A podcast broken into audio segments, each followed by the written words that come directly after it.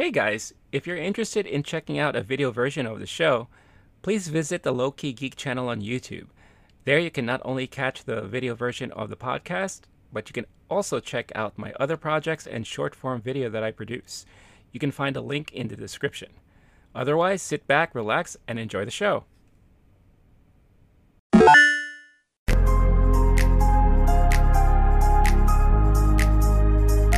Hey, what's up, everybody? Here's a face you haven't seen in a while. We got the dynamic duo back. I know it's been a while, but you got the movie time crew here uh, Renee Low Key Geek, and of course, my buddy Blake the Wolf. Wolf, what's going on, dude? Renee, it's been too long. I'm so excited to see you again.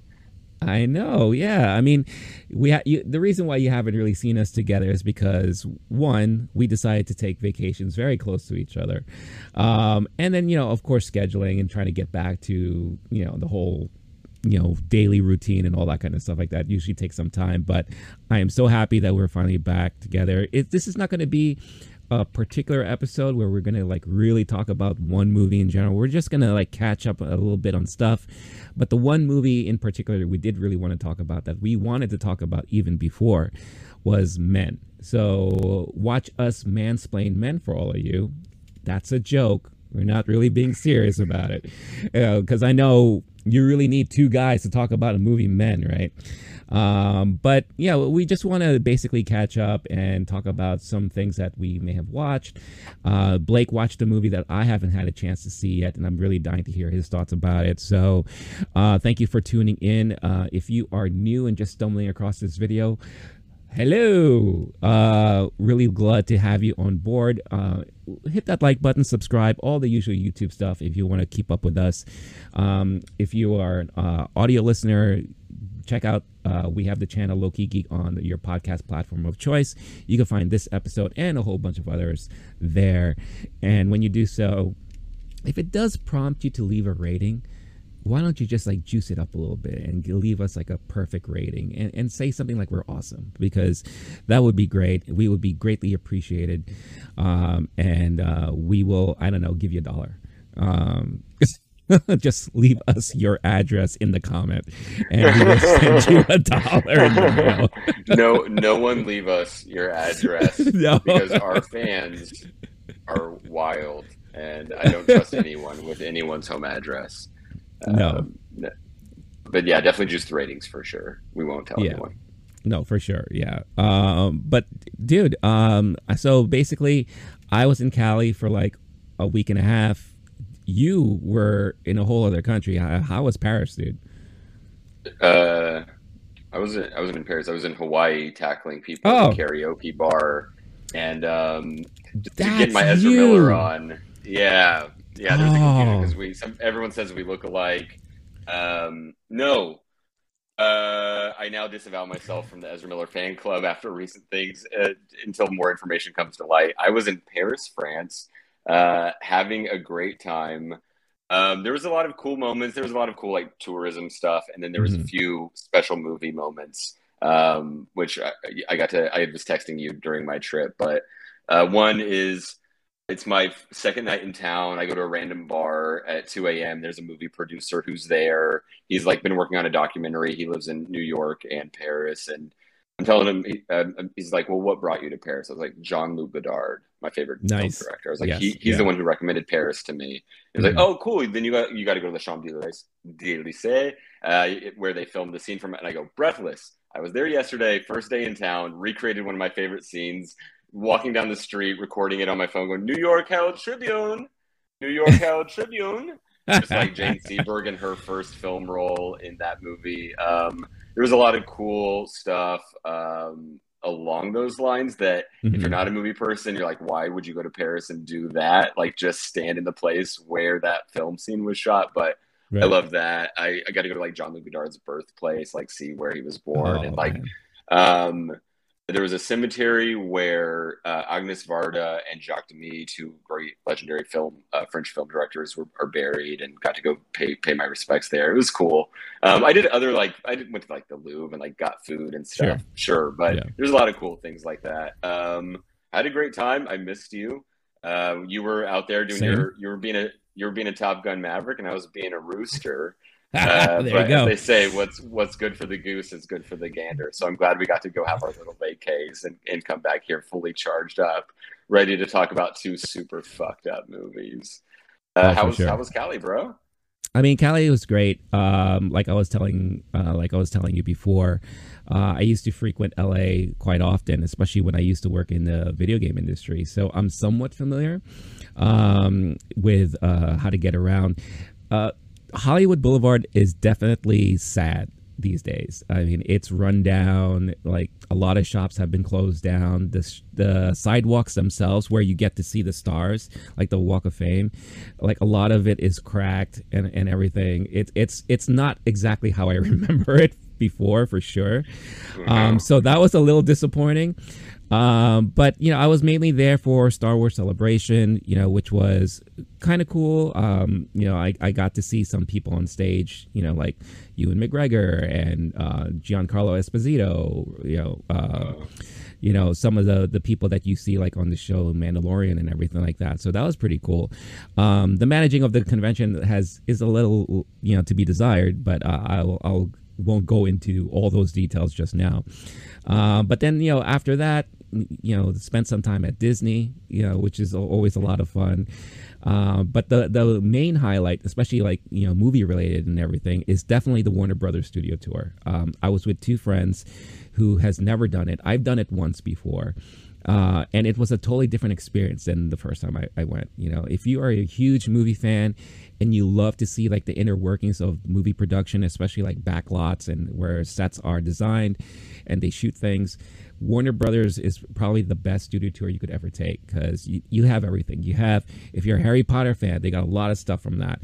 If you're a DC movie fan, you got all the Batmobiles in one place, all the costumes, everything, like everything you could go nuts for. If you're a f- fan of Friends, the popular TV show, you have the original couch in front of the fountain, you know, and you have, uh, they did a recreation of the coffee shop, you know, Central Perk and all that stuff like that. So, a lot of great photo opportunities. You get to learn a lot about movie making and, and TV production and all that. Um, it it I was basically in that area and the whole tour probably for like four hours and it was like a like a really really truly fun experience so i highly recommend that so so yeah i got a little tan you know came back and now we're back to this crappy hellhole that we love to call new york city uh.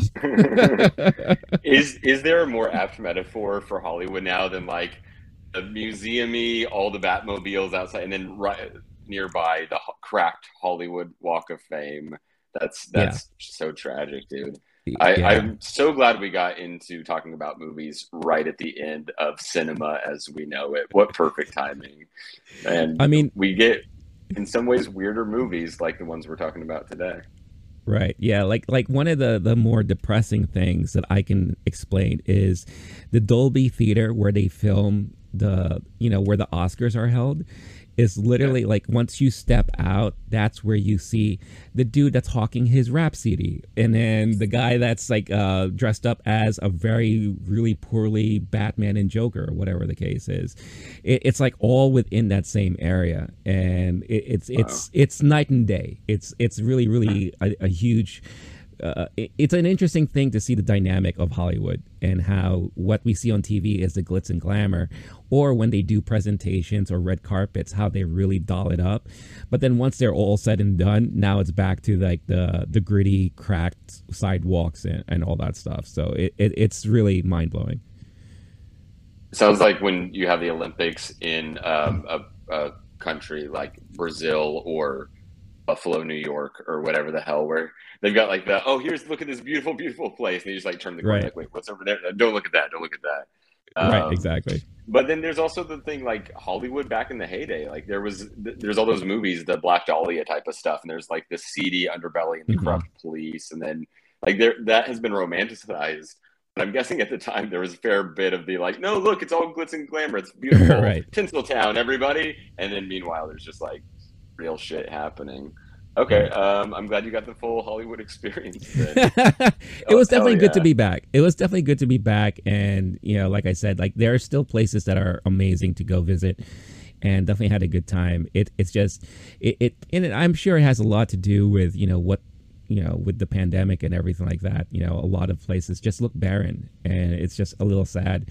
Um, but you know, it's still a great time and good to be around where all the movie magic happens. You know, mm. so uh, really, really cool stuff. So before we dive into like the two particular movies that we wanted to talk about, I have to ask you because before we went on our vacations and whatever the case is, I was able to see Top Gun Maverick, and I already shared my thoughts on the channel. Did you see Top Gun Maverick? I always said from day one, this is going to be such a great sequel. I always said, everyone knows. Uh, you could ask anybody. I always said it's going to be the best best movie of all time, and I was totally right. I saw it. I had a really nice time. There are some people who left, and, and like I, I have friends or like I'm listening to podcasts, and they're like, best sequel all time, and I'm going, absolutely not. Like it was really, really good. I was my expectations were very fucking low. Yeah. And then people started talking about it, they rate, and like it met pretty solid expectations. Mm-hmm. Uh, everything I said before at the beginning was a lie. I was like, dude, this is going to be bad. The expectations are too high. Like so much about movies is the expectation game. You go into it, and if you're expecting it to be super amazing, you're much more likely to be disappointed. Vice versa. And like you watch the trailer and you think it's going to be more actiony, and then it turns out to have too much conversation. But if you hadn't known that, you maybe loved it and been like, "That was the perfect movie." But so much of movies an expectation game. I didn't think Top Gun would be able to to rise to the level, uh, and uh, they did. They won that uh, that whatever chicken fight, whatever it's called. The it was Dog it was fight. really dogfight. Yes, thank yeah. you. they they they nailed the landing. It was really impressive. Yeah yeah it's it's it's and, and, again i shared a lot of my thoughts on the channel so if you do want to check out and if you want to check out blake's real true feelings about the movie before it came out yeah you, you'll see a snippet in the beginning of that video but uh, but i love to joke about it because you know again it, you are very true you're very right. It could be, it could have been a, a giant disaster right? You just never know these days but um, something that we were talking about offline is like they they figured out the formula you know, they figure out the formula that it it's a movie that came out like 35 years ago. You know, a newer generation probably has never seen it or maybe saw it within the last year or so or whatever the case is, right? So they just found a way to almost match the tone and beat that the first movie had, improve on a lot of things that we joked about and that we thought were corny and campy and whatever the case is. They added more story to everything so that you really got more involved with the characters and all that. They brought back enough of the legacy characters that you were just like, hey, I know this guy.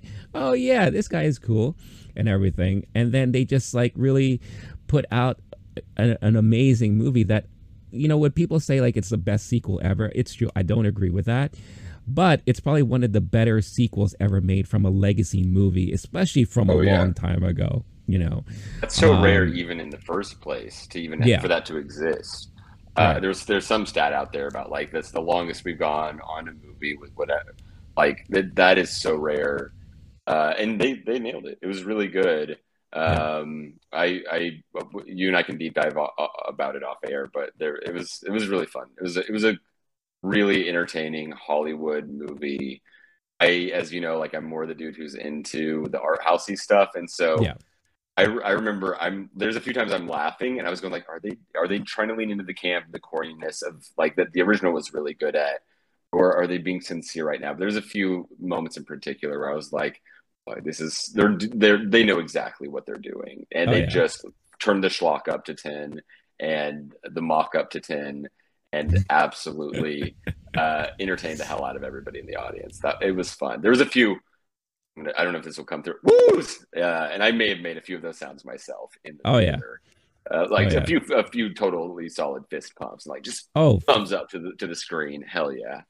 Yeah, no, for sure. Like I saw the movie twice. Once you know, before I left uh, to Cali. And actually, the second time I saw it in Cali, um, it was like my last day there, and I went to one of my theaters I, I frequent when I whenever I want to watch a movie when I'm there.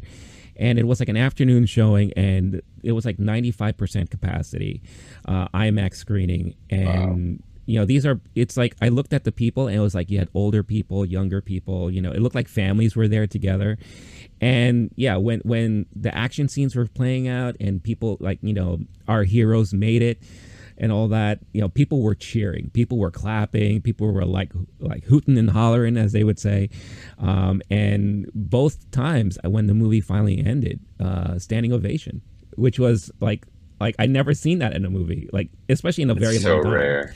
So yeah, I did the full Tom Cruise. I jumped up on the couch and just like started clapping. like I did the full nice review. Nice. Yes, yeah. Nice. I was I but I know for real. I was just like, yeah, that was awesome. And, yeah. I, and I flew home. I didn't even take the subway. I literally just flew twenty minutes. Uh, yeah, Mach ten, was, baby. That was cool. Yeah, hell yeah, yeah. Don't no, think, that's awesome. Do. That's due, right? Yeah. That again, uh, a nice philosophy on life, right? So, um, no, I'm glad you glad you saw it. Glad you liked it. So, hey guys, I hope you're enjoying this episode so far. But before we continue, I wanted to quickly talk about Bulletproof Coffee. Bulletproof Coffee is my favorite coffee of choice to start off my mornings with. Why? Because it's clean coffee.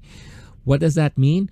Well, one, there are no chemicals in it. Why? Because they go through this multi step process of making sure that all of their beans are fully clean and free of any chemicals so that when you get the beans delivered to you, it is the pure beans, the pure coffee, the goodness that you've been wanting, the taste, the flavor, and the nutritional value as well, without worrying about any added chemicals or anything else put into the mix there. Um, it also doesn't have that weird acidic taste that some coffees give you. I don't know how about you, but for me, some coffees kind of give me that weird sensation in my stomach, makes me a little burpy, and it kind of drags me down a little bit instead of really waking me up, uh, which is something that I need from my coffee every day. Bulletproof also offers a lot of keto friendly snacks and supplements, anything that you need to kind of add to your everyday nutritional needs, add to your diet, and make you and pretty much transforms the way you feel uh, every day. So, uh, for a limited time, if you use this code on that you see on the screen right now, low key geek. All caps, one word, you can get 15% off your order. So, what what is it better than that, right? Check out the link in the description of this episode. Use this code, get yourself your discount, and make your mornings a little bit more bulletproof with Bulletproof Coffee. Now, back to the episode. Let's talk about so this particular movie is something that we talked about in a previous episode that we were kind of curious about, you know, especially since it's uh, the director is Alex Garland, who I, I, I want to say probably put A24 on the map for a lot of people, right? When Ex Machina came out, I think a lot of people were not expecting what kind of movie that was going to be, and it ended up becoming like a cult classic at this point, right? So, and he's done other things. You know, he did the show Devs on Hulu or Fox, whatever. You know, I, I forget which um, uh, network it's on, but you know, definitely, definitely interesting premise and plot there. Um, he did a movie called uh, was it Annihilation? Um, yep. yep. Natalie Portman yeah, vehicle. Right. Yeah. Which I know a lot of people either really loved or a lot of people just really hated. Right. You know. So it's definitely one of those things. But I loved. I always love his take on social issues and how he kind of intertwines and interweaves it into his plots and story. Um, but he's also a great um, filmmaker when it comes to uh, framing of scenes, landscapes, cinematography. You know, like the, the and tone. Like tone is like, huge. And yes. you know, when Men came out and we saw the trailer, uh, immediately I was just like, I need to see this movie um, because one, it's him. I do like him, and plus Jessie Buckley, right? I, I was really really floored by her performance. In um, I forget the movie she did on Netflix. Um, what was the name of that? Uh, last year, the one directed by Maggie Gyllenhaal. Yes. Yeah. Yeah. That the one you're talking about. Yeah. The, the name is skipping me now. We talked about it right. so much during all of. I know we did, stuff. and then like my, the lost, um, the lost daughter. There it is. Olivia yeah. The, yeah. Right. Yeah, and I thought she was like the shining star in that entire movie. So of course I was looking forward to seeing something where she's kind of more the forefront lead here, right? Um, so finally came out. I saw it, and everything I just explained about directing, framing, tone, and all that, you get all of that for sure. And you definitely do get uh, kind of undertone messaging about some social issues, especially obviously the title is called Men, right? And right. it's like kind of a thriller horror movie about men, right? Tormenting this one particular lady, but it's the journey of seeing her getting tortured or tormented um, that kind of puts a little spin on it. Like I was not really truly expecting it to be the way it turned out to be. Um, and and we're going to be spoiling stuff, so I mean it's it's been out for a while, so just just a heads up. I, at this point, we're just going to free uh, freely talk about the movie. Um, so if you don't want to hear spoilers, then we suggest that you pause and maybe v- revisit after you decide to watch the movie, or if you really don't care, or you've had it in your mind that you really are not that interested in this movie maybe this could be an interesting discussion for you to listen to so that maybe it could change your mind or maybe like pique your interest a little bit right? But um just seeing her journey and the way that he portrayed the story about the the experience that she had to go through in life dealing probably with certain particular types of men right? And how that's come back to haunt her at a moment where she's trying to get over uh, the suicide death of her husband, who they were on the they were pretty much getting a divorce, um, and all the toxic masculinity, all the you know the the guilt shaming, and uh, you know the all that stuff that's being it, it was so and I know a lot of people are are very torn about this movie. Some people said that it was a bit heavy handed. Some people were like, well, you know, they kind of missed the point. They could have done more and all that. But for me, particularly, I thought it they did enough that made me get a little upset as I was watching the movie, you know, because I've seen this type of behavior from people before, from guys, right? Yeah.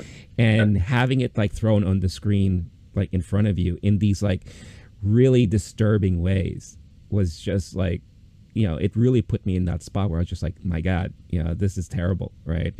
Um, Plus, I I have to say, Rory Kinnear, like wow, like I did not realize that he yeah. played the same. He was all the characters in, in in the movie. Like he was just all the different types of men that she encountered, with the exception of of course her husband. Like it was just really. The only time I started to pick it up was when I, you were introduced to the, the younger boy and you could tell like the face was kind of altered a little bit. I was like, oh wait a minute, this is the same dude. Yeah. You know, and I was just like, whoa, what an interesting take. Like for me, that was like a huge twist. Because watching the trailers, you couldn't really tell that. But then watching it play out in front of you, like, wow, that was really fascinating, right? You know, and I, I know I'm just kind of like blabbering and, and just going off, but you know, the movie itself, I mean, let let's keep the last 30 minutes towards the end here because that's where okay. shit really goes nuts um, but what were your thoughts and feelings of watching the movie as it was playing out in front of you like before the ending like uh, yeah so here's the thing is i'm total chicken shit and when it comes to anything that's horror-y um, yeah. then I read the plot beforehand. That's a go-to yeah. move for me. I did the same thing with Get Out, which is another issues-based horror movie. And when it's part of the conversation and a director that I love, I, will go see it. There are a sh- small amount of directors I'll go see whatever they make, and if they go further into horror, I'll follow them there. Um, a good example is Luca Guadagnino when he went from Call Me by Your Name to Suspiria, and I was like, I guess I'm gonna go see Suspiria, even though I didn't want to and was miserable most of the time. So it actually helps me a lot because I read the plot and it does two things. It contextualizes it as this is a movie and it's not something I get sucked into, and and I get to know the weird things before they're coming. So it turns out um, what's the uh, this isn't a spoiler it's the like the guy breaking the bird's neck may have been a little more twisted right. and like stomach turning for me but i knew that was coming so i see the bird i go okay here's what's about to happen so my expectations for how bad how wild how, how nauseating it would be were were higher going into it than it turned out to be mm-hmm. which is saying a lot because it turned out it was a pretty messed up movie yeah um the i went with a buddy and he did not handle it nearly as well. He's going through oh, a really? breakup currently, oh. and there's like there's some drama in his life, and like the movie did not hit at the right time. and he was like unwell. And I've had that in movies where I leave nauseous. Nightmare Alley was the last sure. time I remember that, where I leave the theater, I'm like, I'm not sure if I'm going to eat for a minute. I have a hard yeah. time sleeping. So because I'm sensitive to movies, which is part of the reason I love them so much, they they affect me. They have right. a strong effect. I went into it uh, fully eyes open on how messed up it could be, on the grotesquerie of visuals of what's on screen and of the horrible crimes that people are committing against the main character. Mm-hmm. Um, during the so I it wasn't that bad or nauseating. If I hadn't done that, it, it definitely would have been. I know myself, and when you're seeing, there's a few things that are on the screen that would make it like there's you know put down the popcorn. I don't want to have any. I don't want to know that I have a body right now. This is yeah. disgusting. There's some of that, and then there's also the psychological thriller aspect where yeah. you don't. There's a someone appearing in a field staring at her and they're doing proper horror movie things and then she thinks he's gone then he turns out he's just like right there that, that kind of mm-hmm. stuff there's two different things one is like a body grotesquerie thing um it's we we'll do the like the end end later but for now yeah. like moderate spoilers the husband kills himself he jumps onto a spike and you're literally seeing his body yeah. kind of ripped open um, at some point in the movie, you're seeing a, a bad guy have the exact same thing happen to him. Right. It it helps when I can say, "Oh, that was an artistic decision that has meaning and adds value to the movie overall." There's some mm-hmm. movies where it's just grotesque for grotesque's sake, and that I have less tolerance for. In this one, it actually brings me out of it. I go, "Oh, there's a director. Uh, they're making decisions. They're artful decisions. They're crafting something." for a reason, and then I'm able to say this is a metaphor. This isn't actually happening. Right. Now, the part about the movie that is in some ways uh, more stomach churning is that these things do happen, although yeah. not necessarily in this exact same way. It's like other uh, horror movies that are taking on issues. They're getting at this actually does happen, and we're just going to increase the like either the the violence or like the the magical elements of it to enough of a level to where it's it's a movie but it's a metaphor and in reality what's happening underneath is is happening to people every yeah. single day uh, it was very impressive on that front to me yeah um, i'm happy i'm happy to get more into it um, on, on, that level specifically uh, in your how are you with horror movies and how was it on those fronts so like the thriller psychological aspect, the body grotesquerie, and then like the mm-hmm. political, like these are this is mirroring real life a little too much. Like how how are you when it comes to movies that are intense in that way, and how do you feel like this one did on those? Uh, yeah. So when it so when it comes to horror movies, uh, particularly, I, I think we we there's a there's been a shift in the horror movie genre that we've seen happening within the last I don't know, several decades, right? I grew up in the 80s where, you know, the horror movies were a lot of campy stuff, you know, zombies, Nightmare on Elm Street, you know, Friday the 13th, all that stuff like that. I mean, of course, you had The Exorcist and everything that was like really, really scary shit um, that gave me nightmares and all that stuff like that. Then I feel like as we moved forward and as we grew older, the shift in horror movies became more of like the torture porn, the you know the saws and all that stuff, and and that's when I stopped watching horror movies because I'm just like, I don't want to watch an hour and a half of people being decapitated and all that kind of stuff, torture devices and everything like that. But for that time, it worked, right? Because those were like the only things that were coming out horror movie wise.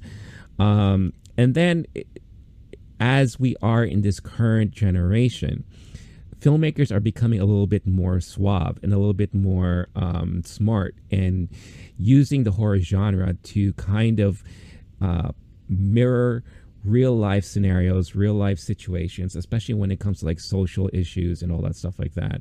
So if it's done right, then I don't mind it at all. Like I, I can watch and and I think A24 has a great history right now of putting out thrilling horror type movies that I can stomach because there's actually other stuff happening that's part of the storyline, right? So the horror type aspect is being used as an effect to emphasize a certain point or emphasize the feeling a character is going through or whatever the case is. And adding a little bit of the supernatural in there as well, right? Um, so I, I, I find myself enjoying these type of movies now more so than I ever did before. Um, when it comes to the interweaving of the underlying messaging and you know having it relate to real life situations or social me- or social awareness. Um, again if it's done right then I, i'm all in. If it's a little bit too heavy handed like let's say for example candyman like the the new candyman came out that came out i thought that was a little bit too much in your face. Like you know this is happening this is part of the race issue um, all that kind of stuff like that. And i thought it was a little bit like see see this is really happening. See this is what we're talking about. See this is you know and all that stuff you know. So i think i thought for me i thought that was a little bit too heavy handed well i know some people really enjoyed it i thought this one that one was like, like not for me. Um, it wasn't terrible but it kind of like all right i get it i get it. After like the fifth time you reminded me i got it. You know i get what you're trying to say. Here i think it, they did a really good job or he did a really good job at kind of like hinting at things and and then expanding on it based off of all of her different interactions with the different types of people that she met in this like small little English town supposed to be serene and it's supposed to be you know like a nice getaway for her to like clear her head but you knew something was going to happen the minute she ate the apple from the tree right and i felt mm. like oh yeah. here we go this is opening the, the Pandora's box, kind of using like a biblical term and all that stuff, and things were going to start happening. More so was when she started to kind of um, talk to and seek comfort by the local priest who sounds like he was there to listen to her but then the minute he puts his hand on her on her leg and kind of tries to flip it on her like well did you feel like you did enough to kind of you know improve on this situation? And i was like oh no. I was like are you yeah. kidding me?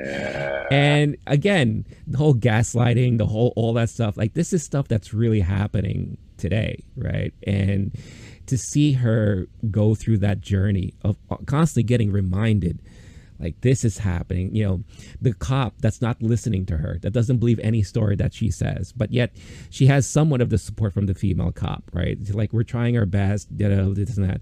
But the guy was just like ah if he comes back we'll address it. You know i don't think there's anyone there you know like like it's it's they're again, getting a little worked up. Yeah. Right. Why don't you just like, relax yeah, why don't you go back home, take a bath or whatever? Yeah, it's like it's like oh my goodness, it's like what more can this poor lady go through, right? Um, and I think the the, the acting by uh, Kinnear really really helped like hammer that home because you never knew what to expect. Like, is he going to be a good guy or you know? And then he makes that turn like, wait a minute, you know, like okay, he's he's implementing all of these like you know the things that we see that are often complained about today and that women actually really go through. And like i said i've seen happen in front of me and all that. Um, so i i think for all of that that's one of the reasons why I actually really like this movie quite a bit. Um, I know it, it's gotten bad ratings and bad criticism, and, and for numerous reasons. Um, but I think for at least those parts of that we just talked about, I thought he did a really good job in um, kind of outlining all of those things and putting it in a way that we are experiencing it through the journey and the eyes of this one particular character. Yeah, no, um, that's that's one thing that was so well done about it, and it was artfully yeah. done. You have the one character and then you have the one actor playing all of the other men. Mm-hmm. She's secluded in the small town, and then I've heard different people talk about her Alex Garland's career. So many in um, Annihilation, in Devs, in Ex Machina, and in this one. You mm-hmm. have this interesting relationship where gender is at play every time, and you're looking at um, a female lead or an ex like it, all of them. Are, it's a little bit different, but there's still this this issue at play where there's powerful men uh, women who are subject to their whims or trying to um, to to survive. And the the uh, the directors had interesting interviews, especially after this movie, talking about mm-hmm. his fascination with that. Um, all of that aside, I think there's also something else happening in this movie where you have look, look we there's the gender aspect, and there's we everyone who's ever listened to a woman and believed her has has heard stories that are exactly the same or way too similar to this movie. Yeah, uh, the movie was very good at that, uh, at taking those and artfully delivering them. So right, it wasn't just hitting you over the head with "Hey, this happens." Uh, it was done with just enough of a twist, and oh right, this is a horror movie. Every now and then you're thinking, okay, this character is going to have a reprieve. Nobody, the police, the the vicar, uh, nobody at, at, any point was able to give reprieve other than her friend at the end of the day. Mm-hmm. Um, and then uh, something else worth mentioning while we're talking about Alex Garland's uh, his oeuvre. Sorry, I've been I've been in Paris. I don't know his oeuvre, his repertoire uh, mm. is the I'm not sure if I'm saying her name right, but Sonoya Mizuno. Uh, I didn't mm-hmm. realize this until we were preparing this episode that she played the police operator in this yeah. movie. So it was the only like the what the fourth character out of out of all of them because there was the friend too. So mm-hmm. she's been in some of his stuff. I that the way she did, played the main character in Devs, absolutely amazing. Yeah. If you haven't seen Devs, fully recommend it. Ex Machina is an all-time favorite of mine. I literally just rewatched it, like not even thinking about this episode, just a few days ago. Just like, oh, I'm going to put on Ex Machina, safe bet. Yeah, love that movie to death. Um, uh, so I'm getting sidetracked. There's two things. There's one is how this stacks up with uh, in Alex Gar- Garland's repertoire, and then there's also if we. So I, am not trying to take away from the gender aspect at all, but there's sure. also another thing where this is a human being who goes through a traumatic, horrible experience with their mm-hmm. spouse, and then is trying to grieve and recover, and how the mind responds to that trauma, right. and there's I've heard an interpretation of the movie where the events that are happening aren't literally happening the way that if everything is literal because especially we'll get to the ending in in in a, in a few minutes but it's pretty hard to think that everything that happened on the screen is literally happening unless you're buying fully into horror movie like there uh if you haven't seen it yet watch it that last scene i've never seen anything like it in a movie ever so basically, yeah. there's there's a version where how the brain responds to horrible trauma and events in someone's personal life, and we become. Uh, I, I don't I I don't want to get too into like the, the brain processes of it, but the way that it can distort reality and our perception of things, and we can be the the world becomes more horrific when you have been exposed to to great trauma. The there is the literal interpretation which is very real in people's lives and then there's also that one where if the movie isn't a literal thing it is still uh, a way to describe what happens to people when they go through horrible things and right.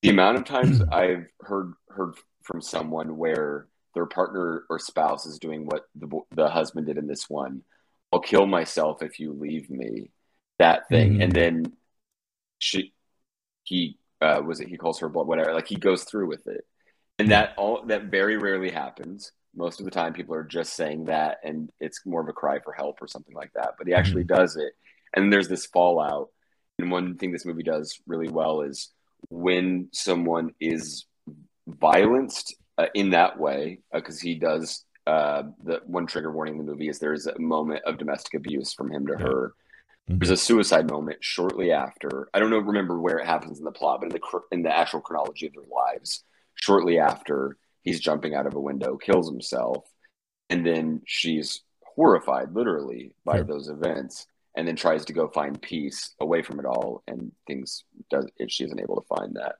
Right. Um. If I, I don't know if you have any any thoughts on, on that. I, the the thing that I, the last thing I'll say is you mentioned the scores 2.9 on Letterboxd, which to me is low. I gave this one yeah. four and a half. And it mm-hmm. happens sometimes where I'll go to a movie and I'll be like, oh, I hated everything I saw on the screen, but they did a good job of delivering that. I honestly thought it was super well done. Um, if someone only wants the more sci-fi, Alex Garland, Devs, Ex Machina, Annihilation is when he it starts to get more uh, less realistic and tech based, mm-hmm. um, more what supernatural you could say. Right. Um, if they only like that and they don't want to go in for the horror movie or the thing where it what is happening on screen is not a thing that exists on our planet, right? Right. I, I could see someone being like that. It's not for them. This movie definitely isn't for everyone. I think it's my least favorite of of Alex Garland's things, but that's not saying a lot because, yeah. as mentioned, those other ones like Devs is one of my all time favorite TV shows. I that was appointment viewing when it came out for me. Ex Machina is an all time favorite movie. Annihilation, I loved it, and it's but to me, Annihilation and this one are, are kind of uh, a mm-hmm. solid three and four. Um, w- how did you how did you feel about it? Um, or Alex Garland? Because obviously we talked about the acting was phenomenal. Jessie oh. Buckley, I haven't seen her uh, whiff once on anything, and I'm really glad she got a movie where she just got to own the screen the whole time. Unbelievable job. This is a different one for Alex Garland, though. Um, what did you think? Because uh, you said you've seen you've seen Ex Machina. Is that yeah of those yeah. ones? Okay. Yeah, Ex Machina was definitely like like I said, probably the first A24 movie I've ever seen, and I remember going into it intrigued because of you know the sci-fi element of it, um, but then watching. like Alex Garland has, and like, like any other director, has a certain style to it where um, there's an intriguing uh, storyline, but then the way it plays out and the little twist that you're not expecting um, he has a good way of like really melding those things together while setting an amazing tone as you're watching it and um, include incorporating a soundtrack or in this case no sound you know like there are lots of moments where it's like dead mm. quiet and you just hear yeah. like little like blips here or like you know footsteps here and it's really that's where the thriller and uh, horror aspect really comes into play and all that but this one is definitely more of a movie that plays a lot on a more supernatural vibe and not so much on the sci-fi stuff. Um, I love Ex Machina. I, I, love that the whole story. I love the and uh, in every movie that he does, the performances are fantastic. You know, that's where we got to see Oscar Isaac for the first time, um, yeah. and wow, really put him on the map after that, right? Um, yeah. And then of course Annihilation. I mean Natalie Portman, you know, and all that stuff devs is just you know I think that's the first time uh, we got to see um, is it Swanson I, I forget the the, the guy's oh, name. Uh, Nick Offerman Offerman sorry yeah right? yeah right yeah. yeah yeah it's the first time we got to see him in a really really more serious role right and I thought he just nailed it you know I thought it was just like fantastic so Jessie. Buckley here is just like the emotion that she puts on screen, the the torment, you know, the confusion, you know, the the conflict, like every sort of emotion was like perfectly portrayed. Um, and she did a brilliant, brilliant job in this movie. Um, but I agree, this is probably not my most favorite uh, Alex Garland movie. But out of everything that he's done, he's never really done a terrible thing. He's never done anything bad. So when you're dealing with like a, a group of stuff that's really good, and this happens to be just the lesser good, you know, I mean, yeah. that's not that's nothing wrong there at all, right? Um, but uh, and and like I said, this had deals a little bit more on the supernatural side of things. I mean, I'm sure you can see tons of videos out there describing about how this can relate to mythological stuff and biblical stuff and you know especially stuff involving the church and some of the the imagery that was portrayed on on screen you know like the the the stone with the two faces or and the you know the kind of the imagery behind all that. Um there's a lot of the the guy at the end and uh, this will be like a perfect time to go into the ending.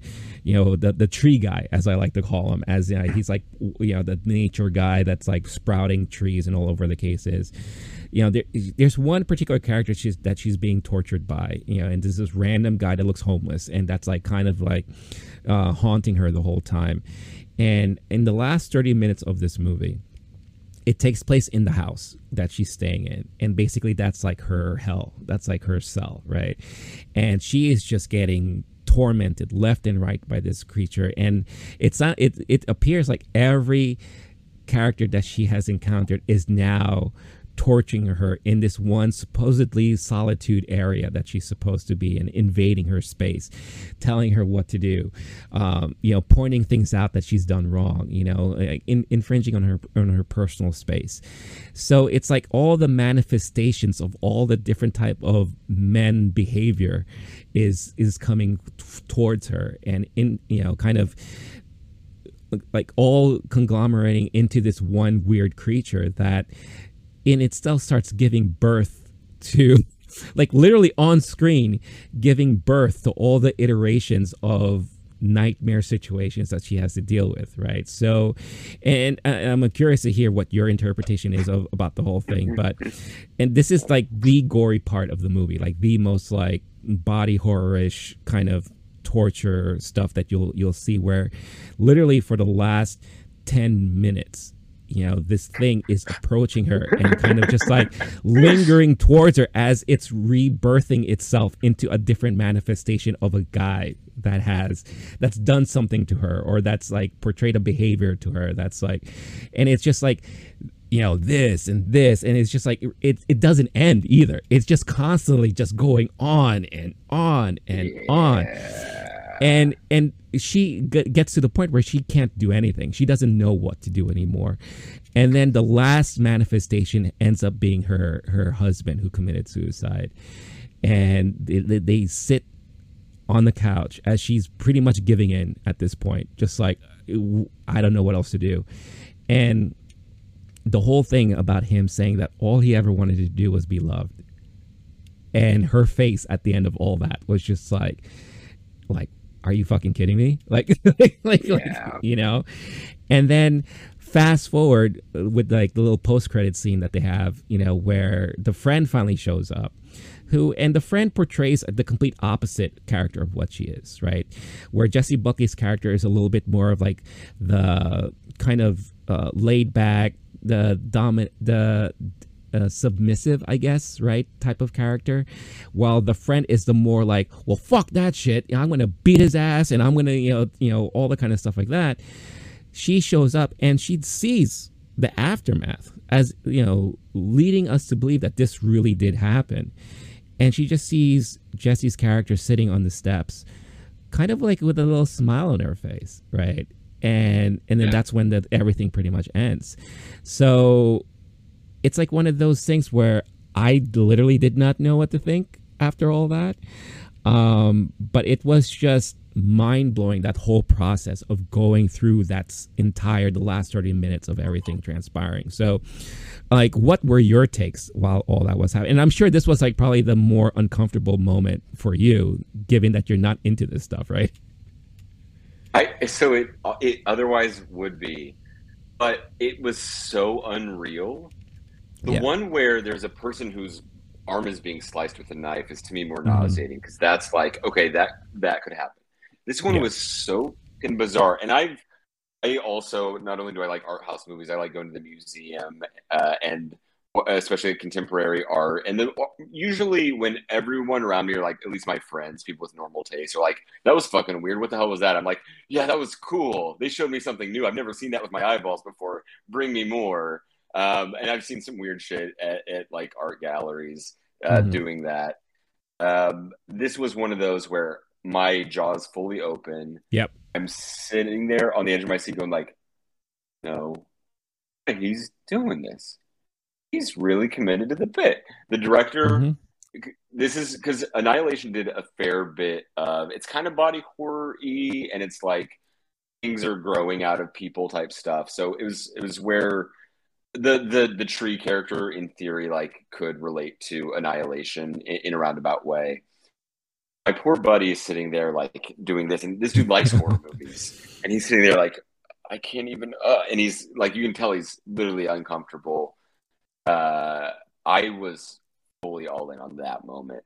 I like it when they commit to the metaphor and they're yeah. not just trying to do something that's literal that's where it becomes highly conceptual and now i'm engaged and it's not real enough for me to be properly perturbed by it as like oh this might be something i see on the way home So I fucking loved it. Um, I don't have a. I, I've done this before where I just start talking out loud and I'm like, oh, actually, that's a pretty good theory. I don't have solid thoughts on it, but to my where my head goes is we can look at it as like generational, maybe, maybe not necessarily generational trauma, but like when things get passed down from one person to another, because it actually goes in age order. Where the right. tree man, who I thought of as Adam, because there was the apple right. metaphor mm-hmm. with Jessie Buckley's character, I thought it was either like the first man or the state of man in the state of nature or something like that. There, I'm sure there's all types of interpretations for who he actually is or what he represents. But he goes, if I, off memory, it goes him, the vicar, the actually, uh, it goes from like the the older versions of men in through time to the current one, and then the current one is the dude who is her landlord, if I recall. Right. Yep. And that is where I it's catching us up because what some people might say is like, oh, the past used to be very horrible and the way that men treated women back then was disgusting and women were treated like property but it's basically showing there's a through line and we don't we can't say that the current state of things and we could get through get talk about this with race in other movies sure. in general and we can talk about it with gender with this movie in particular you can't say that the past doesn't affect our current state right. and so if that's what's been happening for thousands of years, and then people with their current context look around and go, I don't see anything as bad as what happened in the 1700s. Like that's not that's that's a little too simplistic, and that person has their blinders on because there's moments where the landlord character he's not as horrific as some of the right. other characters. He's just dopey. on the surface. yeah, and he's he's like a modern man with like a little a dopey you know middle aged man outfit, and little oh I got a sense of humor, blah blah blah. But he's not a he's not solving the problem that's right. been laid out before that's haunting Jessie Buckley, and he's literally like, oh no no no honey, I believe you, and he's like down down like the things you see in offices every day. Um, yeah. Of the way that men treat women and people being patronized and belittled, um, not believing her and at some point, he starts to take the threat seriously, and it's a little bit too late uh, to do anything about it. But he's trying to blame it on a bird, and like, no, you must be imagining things, sweetheart. Um, mm-hmm. That's it, it, That was I liked how they did that, where they connect the dots of it, yes, all men essentially, um, and another one so so there's the the the timeline of history and then there's the birthing it to where it's as if one thing begets another thing and it's this cycle. I like the line, and it's because I don't necessarily know what she's what she means when uh, or what he means when he what was it? It was the I just wanted you to love. I just I, like I just that. wanted to be loved, something like that. Yeah, yeah. I just wanted to be loved. The amount of things in history that can be chalked up to there was a face that launched a thousand ships, which is really yeah. romantic and sweet until you think of a guy saying, oh, I really like this girl. I wanted to impress her, and now people are going to have to go die on yeah. that behalf. Right. amount of things that have happened in history where something fucked up happens and someone violences someone else or is doing grotesque things in order mm-hmm. to receive love. Like, uh, men who are listening, like, please, like, take their therapy seriously. Like, please focus on your mental health.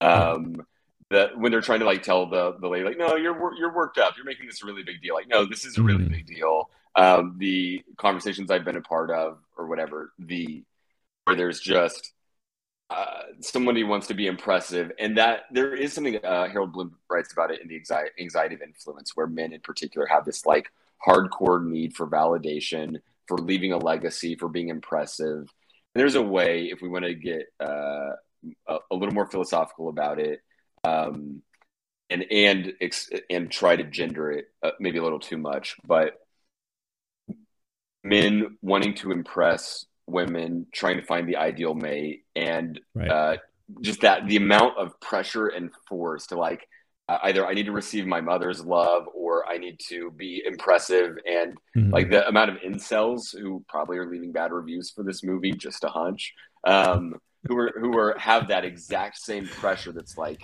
turning them into, in some cases, actual terrorists. It's fucking, mm-hmm. it's horrible.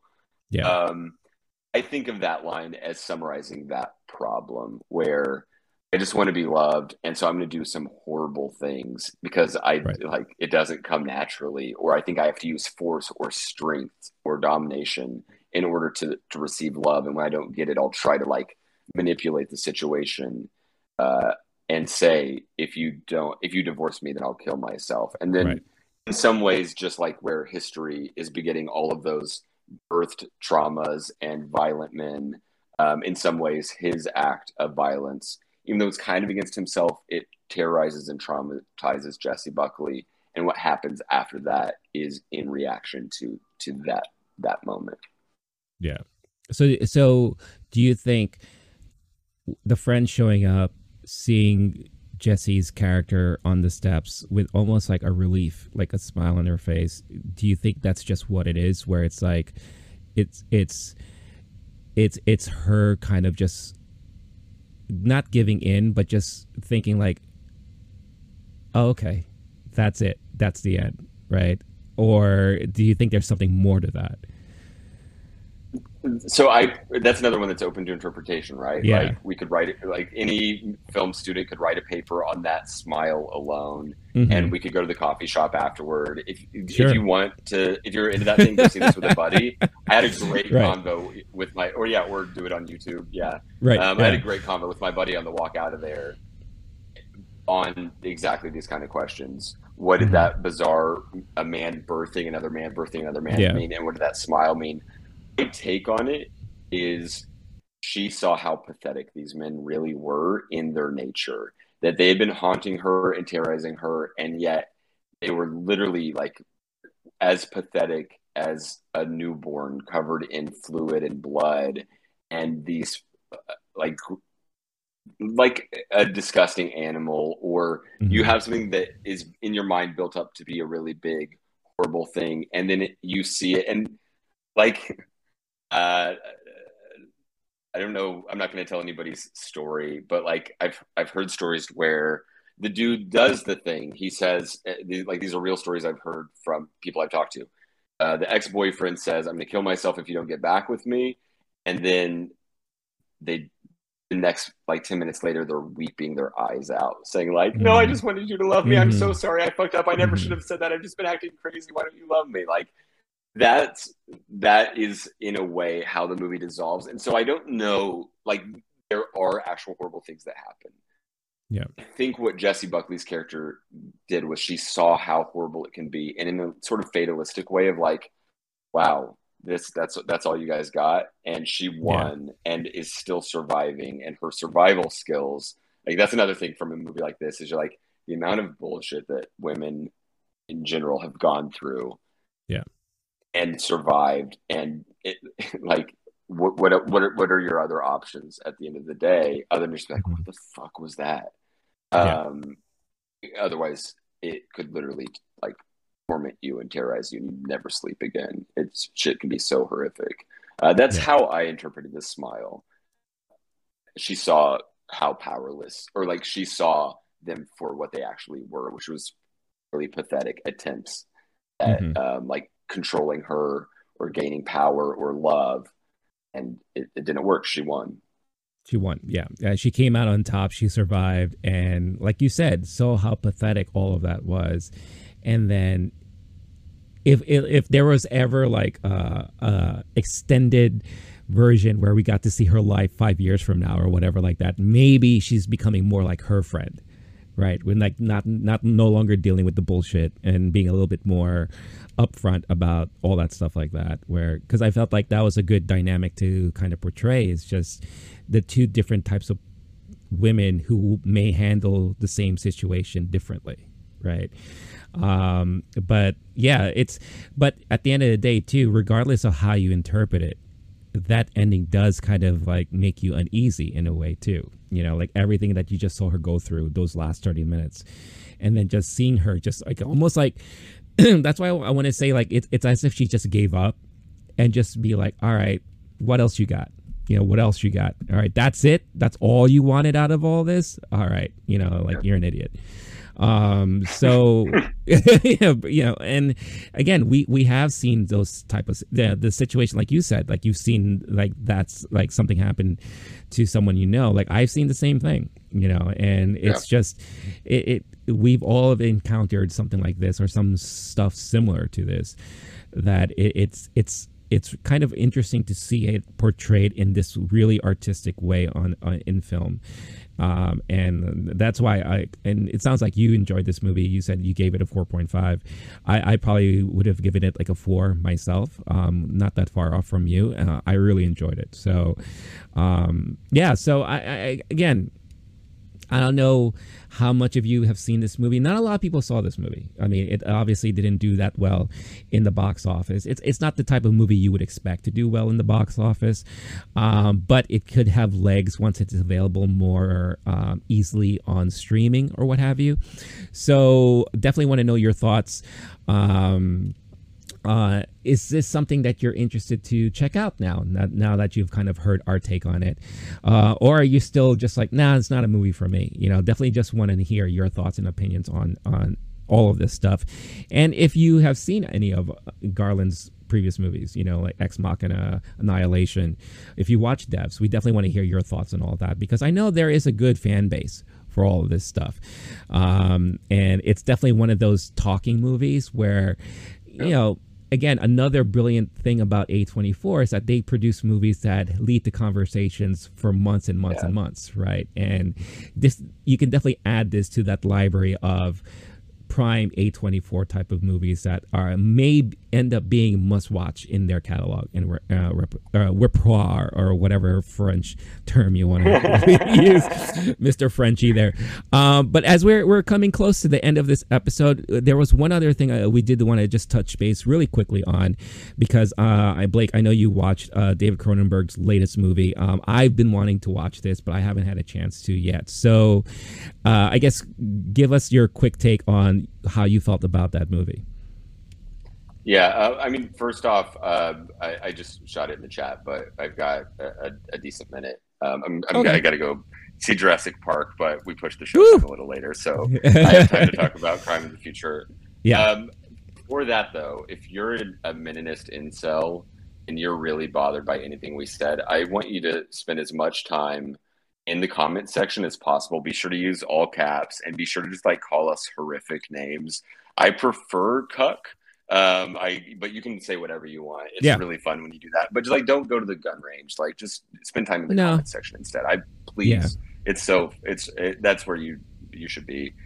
Definitely let us know your thoughts on all of our uh, very good opinions. Um, uh, for the movie I saw a few days ago, Crimes of the Future, was a David Cronenberg film, and I'm not going to go super into the plot, partially because um, I, uh, it's newer, and I don't know if I could possibly explain it if I tried. uh, if you want a plot summary, definitely go read a plot summary somewhere. I'm instead going to do more of a, a, broad strokes. Do I recommend it? What, what did I mm-hmm. think uh, more generally?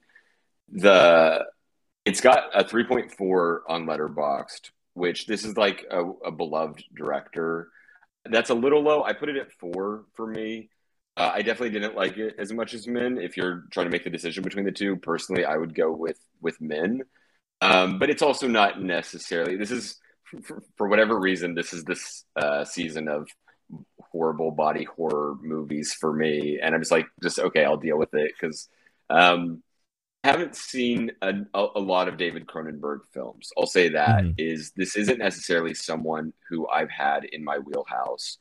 Um, I went and saw it. Uh, I knew that that we wanted to talk about it, and the the trailer, the cast, all made it look very fantastic. Yeah. Uh, Viggo Mortensen, Léa Seydoux, uh, and Kristen Stewart are the three biggest names for the movie. Mm-hmm they did an absolutely awesome job. The plot, um, the, the broad strokes are it's set at some point in the future. People's bodies are developing new organs. Some people are using that for performance art, which is like the most popular art in the future, to where even some normie person was like, "Oh my god, everyone wants to be a performance artist." Viggo Mortensen, whose character plays a performance artist, he was uh, like this. He was a celebrity in that world.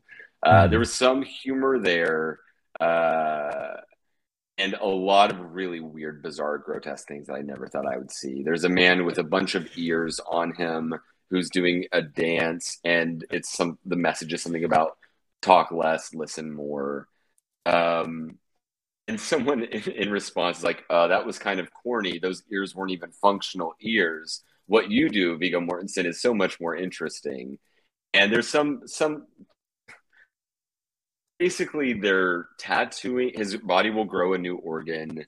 They're tattooing it, they'll remove it in front of people, and it'll be kind of part of an overall statement.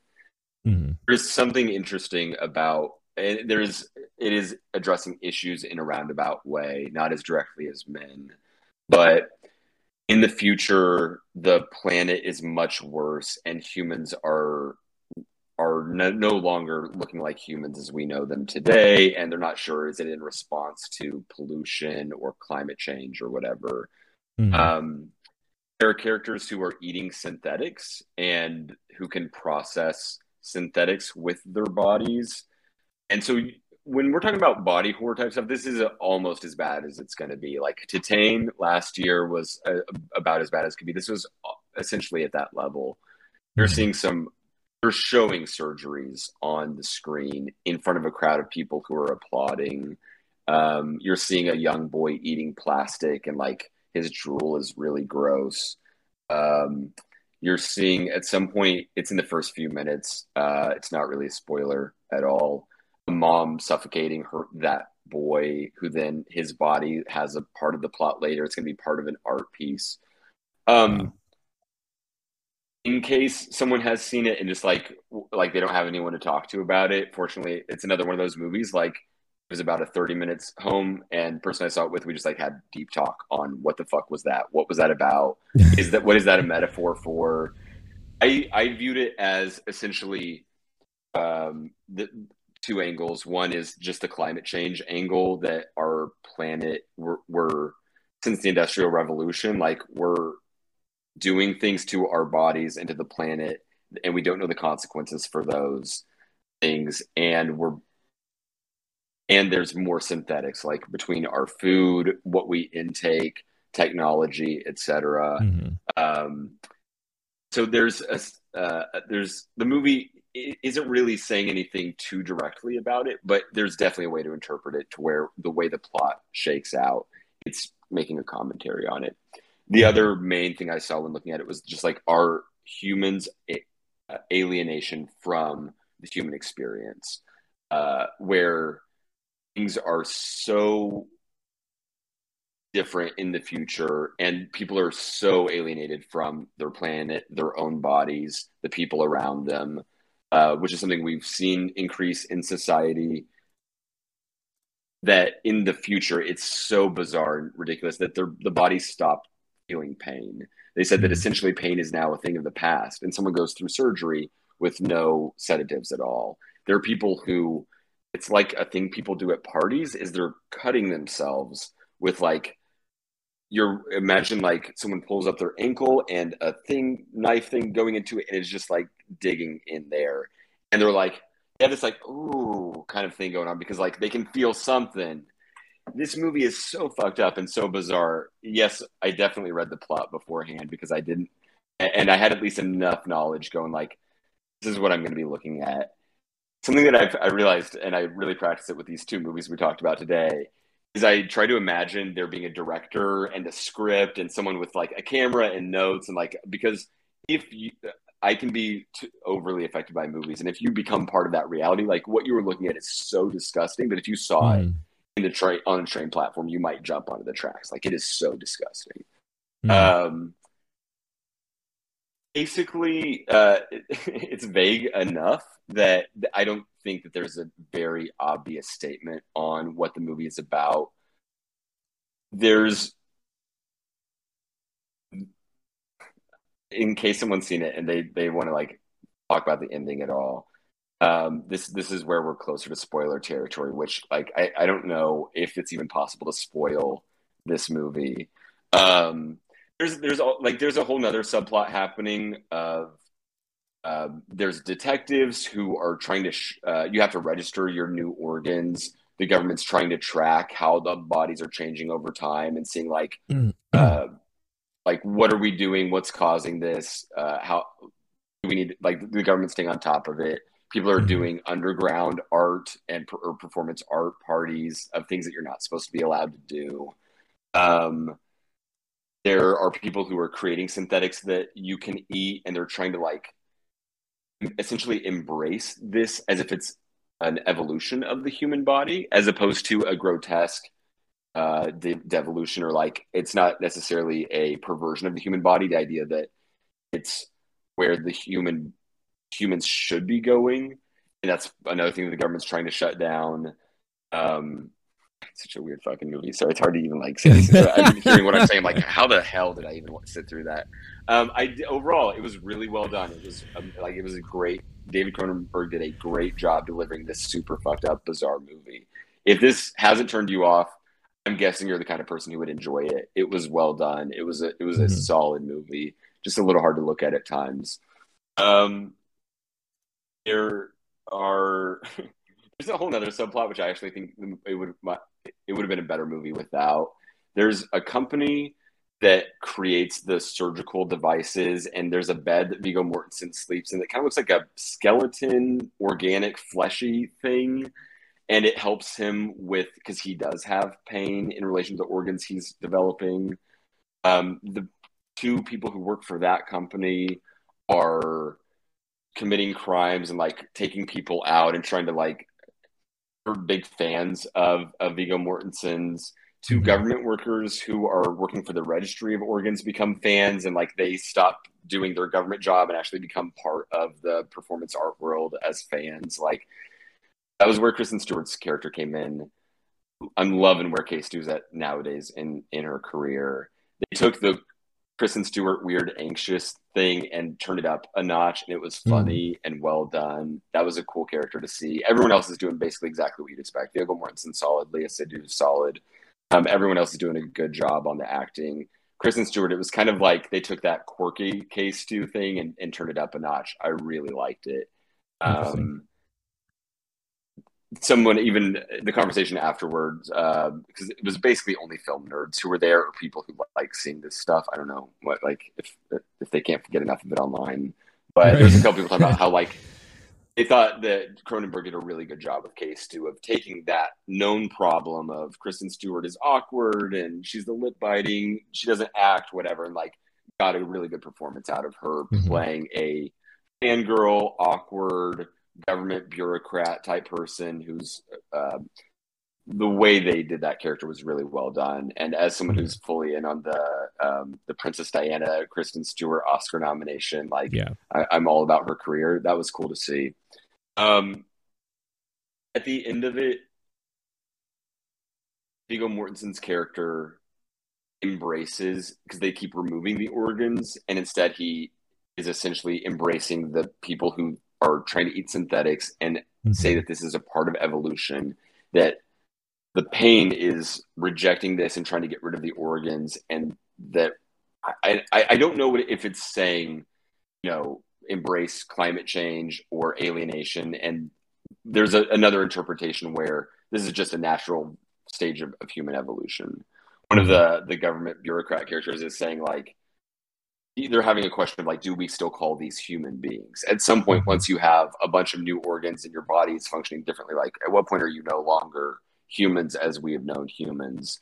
Um, and at one point, Kristen Stewart's character is talking to someone, and she uses the word evolve, but she's realizing someone might hear her. She's a government bureaucrat, and they, they don't like this stuff. And so she goes, I, I almost said evolve because like that's a dirty word because it's supposed to be known this is a bad thing and there's the group of people who are saying no this is good we should embrace this and at the end of the movie the way I interpreted it is Viggo Mortensen's character embraces it. He eats some of the synthetics. His pain goes away, and I don't know like it, what the message really is there. I don't mm-hmm. know if I'm even interpreting that correctly. I cannot recommend this movie to anyone unless after all of that you're like, hell yeah, I want to see that with my eyeballs. Uh, There's definitely a market for that, like these these kind of movies. That if you could stomach men, you could probably stomach this movie. Um, overall, again, really well directed, really well acted, interesting. I'm not sure on the writing. Like, there's some things I would do differently plot wise. It's not my genre either. Might be someone who like this is your their bag they really like body horror and you know thinkers. Um, if if you're open for that or just want to like see something weird, then definitely this was a very well done movie. I don't know now that I know it was like I'm not sure I would go see it again personally. I think um, I said it earlier. I think I gave it 3.5 or maybe I maybe even given it four just because the crafts of it, the craft of it yeah. was so well executed on Cronenberg's part but as far as like a movie watching experience, it wasn't that fun. It was it was I'm sure you can tell based on the facial yeah. expressions I made trying to describe it. It was pretty. Oh good. yeah, yeah. No, are you gonna go see it now, Renee? No, no, because like as you're talking, like I'm I'm I'm also showing clips from the trailer, and I've only seen the trailer okay. like once, right? And I'm like watching the trailer, and as you're describing everything, I'm just like, I don't know if I really want to see this movie now. Um, you know, like I'm a little bit familiar with like his past stuff, but more of his older stuff. Like The Fly is like a sci-fi classic. You know, that's something that I remember watching at a very young age and really liking a lot, but also found it a little like weird and disturbing because because of Goldblum's you know transformation into that fly creature, right? Um, Scanners, of course, is another classic I remember watching at a young age. You know, you had Dead Ringers, which is another one. Um, but one of my favorite movies of his that I feel like not a lot of people talk about is History of Violence. Like that is something that I really, really enjoy, and I thought Viggo Mortensen's acting in that was like brilliant. Um, and Viggo seems to really like working with him too, because it's you know we don't see Viggo doing a lot of stuff anymore, but it seems like anytime Cronenberg comes up with something, Viggo is a part of it, right? So it is really interesting to see that transpire. But it this definitely does sound like your artsy art house, you know, kind of you're going into it as if you go into a museum exhibit. You know, you're just like watching art kind of just you know get displayed in front of you, and you everyone's going to have their different interpretations from it. That's what it sounds like to me, right? And you know yeah. what what the true message is there, unless Cronenberg sits down and gives us like a you know 45 minute hour you know dissertation about his thought process and how he came about this movie i don't think we'll ever know right really for sure. Um but it, it, I probably may eventually see it, but it's now it's not something I'm like, okay, now I have to rush out this weekend and go to the movie theater and catch it now. You know, like this is something that once it's available on a streaming platform, which I'm sure it will be, um, then I'm definitely gonna be curious and and watch it then. But uh, very interesting, and, and again, Cronenberg doesn't really do a lot of movies um, these days either, so it's interesting to see him come up with something but still stick to his uh, you know his his uh, usual tropes and body horror stylings that he is very very fond of. Um, so, no, thank you for for sharing those thoughts there. It's it's really really interesting to hear about it, and uh, I'm curious, and I think we're both curious as to what you all think. Like, is this yeah with with hearing about all that? It, is that some is this something that you're dying to go out and see uh i like blake said i'm pretty positive that this movie is definitely not for everybody, um, unless you are a movie geek like we are, or if you are, you know, your art house person that loves watching all different types of indie type of movies or anything like that. This sounds like it's right up your alley. I'm not surprised something like this did well at Cannes, like when it when it premiered, like you know, but it, it's it's you know, it's that type of movie that uh, the artiste will definitely appreciate. Um, and it sounds like that's really what it's made for, uh, to be honest. But it's also nice to hear that the acting and the performances were really top notch because those are three great actors right there. You know, like I love Viggo's line of work. Léa Seydoux is really becoming someone on her own, like really like standing out. And of course, like you said, Kristen Stewart. I like you. I do love where she is right now in her career. Like she's yeah. doing a lot of great stuff. I'm on the same camp as you are with her performance as Princess Diana. Like I thought that was that whole movie itself was brilliant, and it was because of her acting. Like I thought it was like she did a really great job and all that. So, really, really curious to hear what you guys uh, and gals think there. But that's pretty much the end of the episode. So, thank you so much for tuning in and watching. And again, if you're new to all this and you're stuck around, we appreciate it. Don't forget hit that like, subscribe to the channel, follow us on Twitter follow us on um, podcast platforms of your choice and all that. And, and most importantly, follow Blake. Where the, can they find you, Blake? Uh, on Letterboxd, the screen name is Blake Wolf SSN B L A K E W O L F S S N, like Sierra Sierra Nevada. Um, I just re upped my pro membership. Uh, nice. My birthday was recently, and so I just uh, gave myself that little gift as a re-up from last year's. Uh, so definitely uh, check check it out there. See the scores I give all the movies I see. Nice. How's your follower count? Like, has it like gone up? I I've been watching less movies lately. Like the oh, fact okay. these are the two most recent movies I've seen. So I actually haven't checked it, uh, but I've been we'll we'll talk at some point off air, but I've been in fully in Stranger Things, Winning Time, Barry. I've been oh. in binge TV mode, uh, and catching I, up there. Yeah yeah, no, I'm right there with you. I mean, there's just so much freaking content out right now. It, it's it's yes. insane. We may maybe do a, an episode about that because there is a lot of stuff to talk about. You got Stranger Things, Barry, Obi Wan, Miss Marvel, you know, The Boys, all this stuff that you can just watch right oh, now. So, yes. Oh, so much stuff. So, but again, thank you so much. Um, if you want to, like I said, follow um, the channel on Twitter, um, Instagram, what have you. You have all the the tag names there, all the, the screen names and everything like that. But thank you once again for watching. Uh, stay cool, stay fast, stay safe. Blake, thank you again. We'll catch you next week. All right, y'all. Peace.